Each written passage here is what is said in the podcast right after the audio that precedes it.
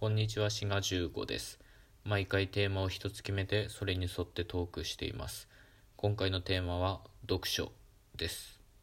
読書。その字が表す通り、書を読むことです。いろんな読み方がございますけれども、今回は朗読、声に出して読むことについて考えてみたいと思います。と言いますのも、私、夏目漱石の夢十夜を一夜ごとに朗読して先日ちょうど、えー10個目のお話が終わりまして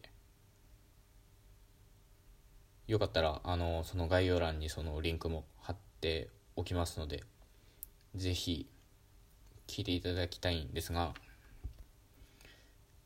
寝る時にちょうどいいと思いますよ。さすが夢十夜というだけあって夢の話なので読んでてもねなんか話によってはね全部で10個あるんですよ話がね。夢十夜なんて。で夢の話が10個あってえーでもう短編集と言っていいと思うんですがさすが夢の話だけあって読んでる方も眠くなるような話でまあ尻滅裂とい言うほどでもないですがまあ不思議な感じがしたりとかなんかわけわかんねえなっていうのも多々ありました。で多分ね第1夜がねすごい人気なんだと思うんですよ。かなりね幻想的で綺麗な感じがしてねえー一発目っていうこともあるのかもしれませんが第1夜はまあ綺麗なお話って感じがします。で印象に残ってるのはね第3夜ですかね。これは怪談と言っていいと思うんですけど非常に怖い話ですね。怖いっていうのもこれもまたいろいろ種類がございますけれどもまあ不気味っていう感じですね。まあ怖がりの方はちょっと夜聞くのはあまりおすすめいたしません。で、えー10個ある中で夢十夜僕の一番のお気に入りは第6夜ですかね。あの第6夜はその運慶運慶会計の運慶ですね。があえっ、ー、となんだっけ。あ仁王像だ。仁王像を、えー彫ってるのを見てで自分も彫ってみようとするんだけどなかなかうまくいかないっていう話なんですけど なんか何にもあらすじにもなってないですがまあぜひこれ短いですからあのリンクも貼っておきますのでぜひ聞いてみてください。でえーっとですね朗読してみてですね夢十夜非常に朗読しやすい、えーまあ、文体でした。夏目漱石って割とそうなのかもしれません。他に僕が読んだことある作品だと「坊ちゃん」とか「心」とか「ワンハイは猫である」とかございますけどまあどれも音読しやすいような感じはしましたね。とても100年以上の前の作品とは思えませんね。でこのね朗読しやすいといえばまあ三月期でしょうね中島敦の。まああれ朗読ししたいですねまさに。まあ何年か前にその声に出して読みたい日本語っていう斎藤隆さんの本がえらい流行りましたけどまさに三月期はそんな感じですね。かなり漢文帳ですけどそれがかなりリズムよくまあ皆さんご存知だと思いますけどねあの高校の時おそらくあの現代文の時間習うと思うのであれは読んでて気持ちいいですね、まあ、特にそういう小説ってうん割とその文体に個性が現れやすくてまあ今となってはもうその口に出すっていうことを想定してない小説ももしかしたらあるかもしれませんね。でも日本の文学って割とそういう朗読するというかね声に出すことを想定して、えー、作られてきたものが多いと思うんですよね。っていうのがまあ五七調とか七五調とかねそういう、えー、俳句短歌川柳とはそういう声に出すことを想定してたりとかまあそれどんな言語の文学でもそれはそうだと思うんですよね韻を踏んだりとか特に詩とかそうですけど韻を踏んだりとか反復したりとかねそういういろんな表現法をね習いましたよねあの 国語の時間ね。っていうことがあってもともとねそのやっぱり文学っていうのは声に出して読むことをある程度想定していると思いますが最近はそういう傾向がもしかしたら薄れてるかもしれません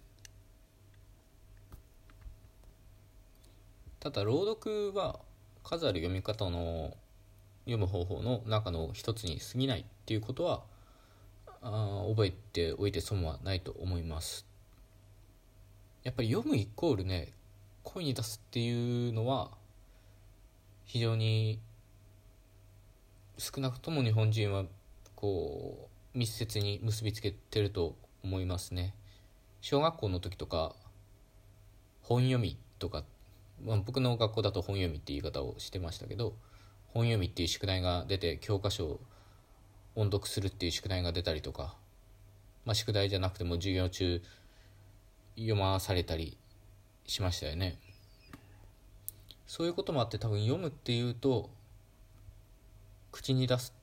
っていうのとほぼ同義みたいなとこがあって黙読でいいのになんか口をパクパク動かしちゃったりとかあるいは頭の中で声に出したりしてることが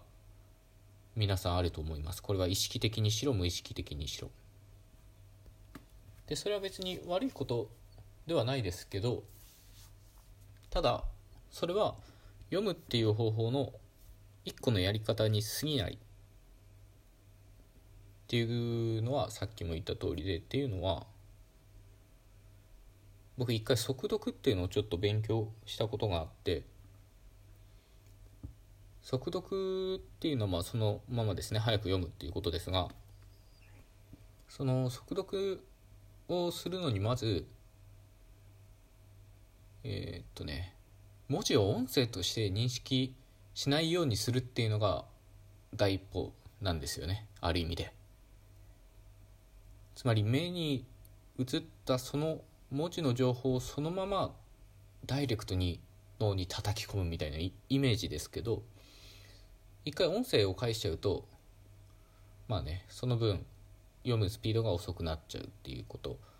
なのでまあいろいろ速読のテクニックってあるんですよね。これも機会があったらまた話してみたいと思いますけど例えば漢字だけ追っていくとかね日本語ってそういうことができるのでで漢字だけ見ていっても割と意味が取れるっていうことはあります。とかあとはリズムよく視点を動かしていくっていうのとかね。まあ、いろんなテクニックがありますけどいずれにせよ速読っていうのはある意味音読というか朗読から一番かけ離れた読み方かもしれません。ただ何でもかんでもその速読しろというわけではございません。し何でもかんでも朗読しろ音読しろっていうわけでもございません。その自分が読みたいように読むのが一番いいですね。結局ね当たり前だろお前っていうことですけど。だから三月期なんてねその漢字だけ追っていってもつまんないと思いますよやっぱり。で大体多くの文学作品はそうだと思います。まああらすじだけ知りたいんだったら速読すればいいのかもしれませんけど本当に楽しみたいんだったらやっぱりその文体の持つリズム感とかはねそれは大事にしないといけませんしね、まあ、あるいは一冊の本というか一つの作品の中で読み方を変えてもいいと思うんですよね。割とどうでもいい、まあ、学術書とかだったらどうでもいい、えー、具体例とかあるいは自分が基礎知識を持っている部分とかは速読してしまって本当に知りたい部分はまあ音読というかこれはまあ熟読といった方が正しいかもしれませんけどまあ読むスピードを変えるとか読み方の種類を変えるとかねっていうのがをすればいいと思うんですよね。で話は戻って、えー、夏目漱石の「夢十夜は」まあ割と聞いて楽しめる作品じゃないかなと思います。まあだからあの今回ラジオトークでねあの朗読してみたっていうのもあるんですけどただ、えー、これもまた最後あの繰り返しになりますけど朗読とか音読っていうのも読み方の一つでしかないので結構ねその読むイコール音読朗読になってる人とかあるいは全部理解しなきゃいけない。一字一句全て把握しなきゃいけないっていうある意味ちょっと脅迫観念みたいなのに駆られてなかなか読むのが進んでいかない人とかもいると思うんですよ。なのでもっと読むっていうのはいろんなその方法にバリエーションがあるっていうのをぜひ知っていただいてですね。でこれといってやり方これといったやり方があるわけでもないんですよ。その自分なりの読み方っていうのをね知っていただくのが一番いいと思います。そういうわけでではまた次回ごきげんよう。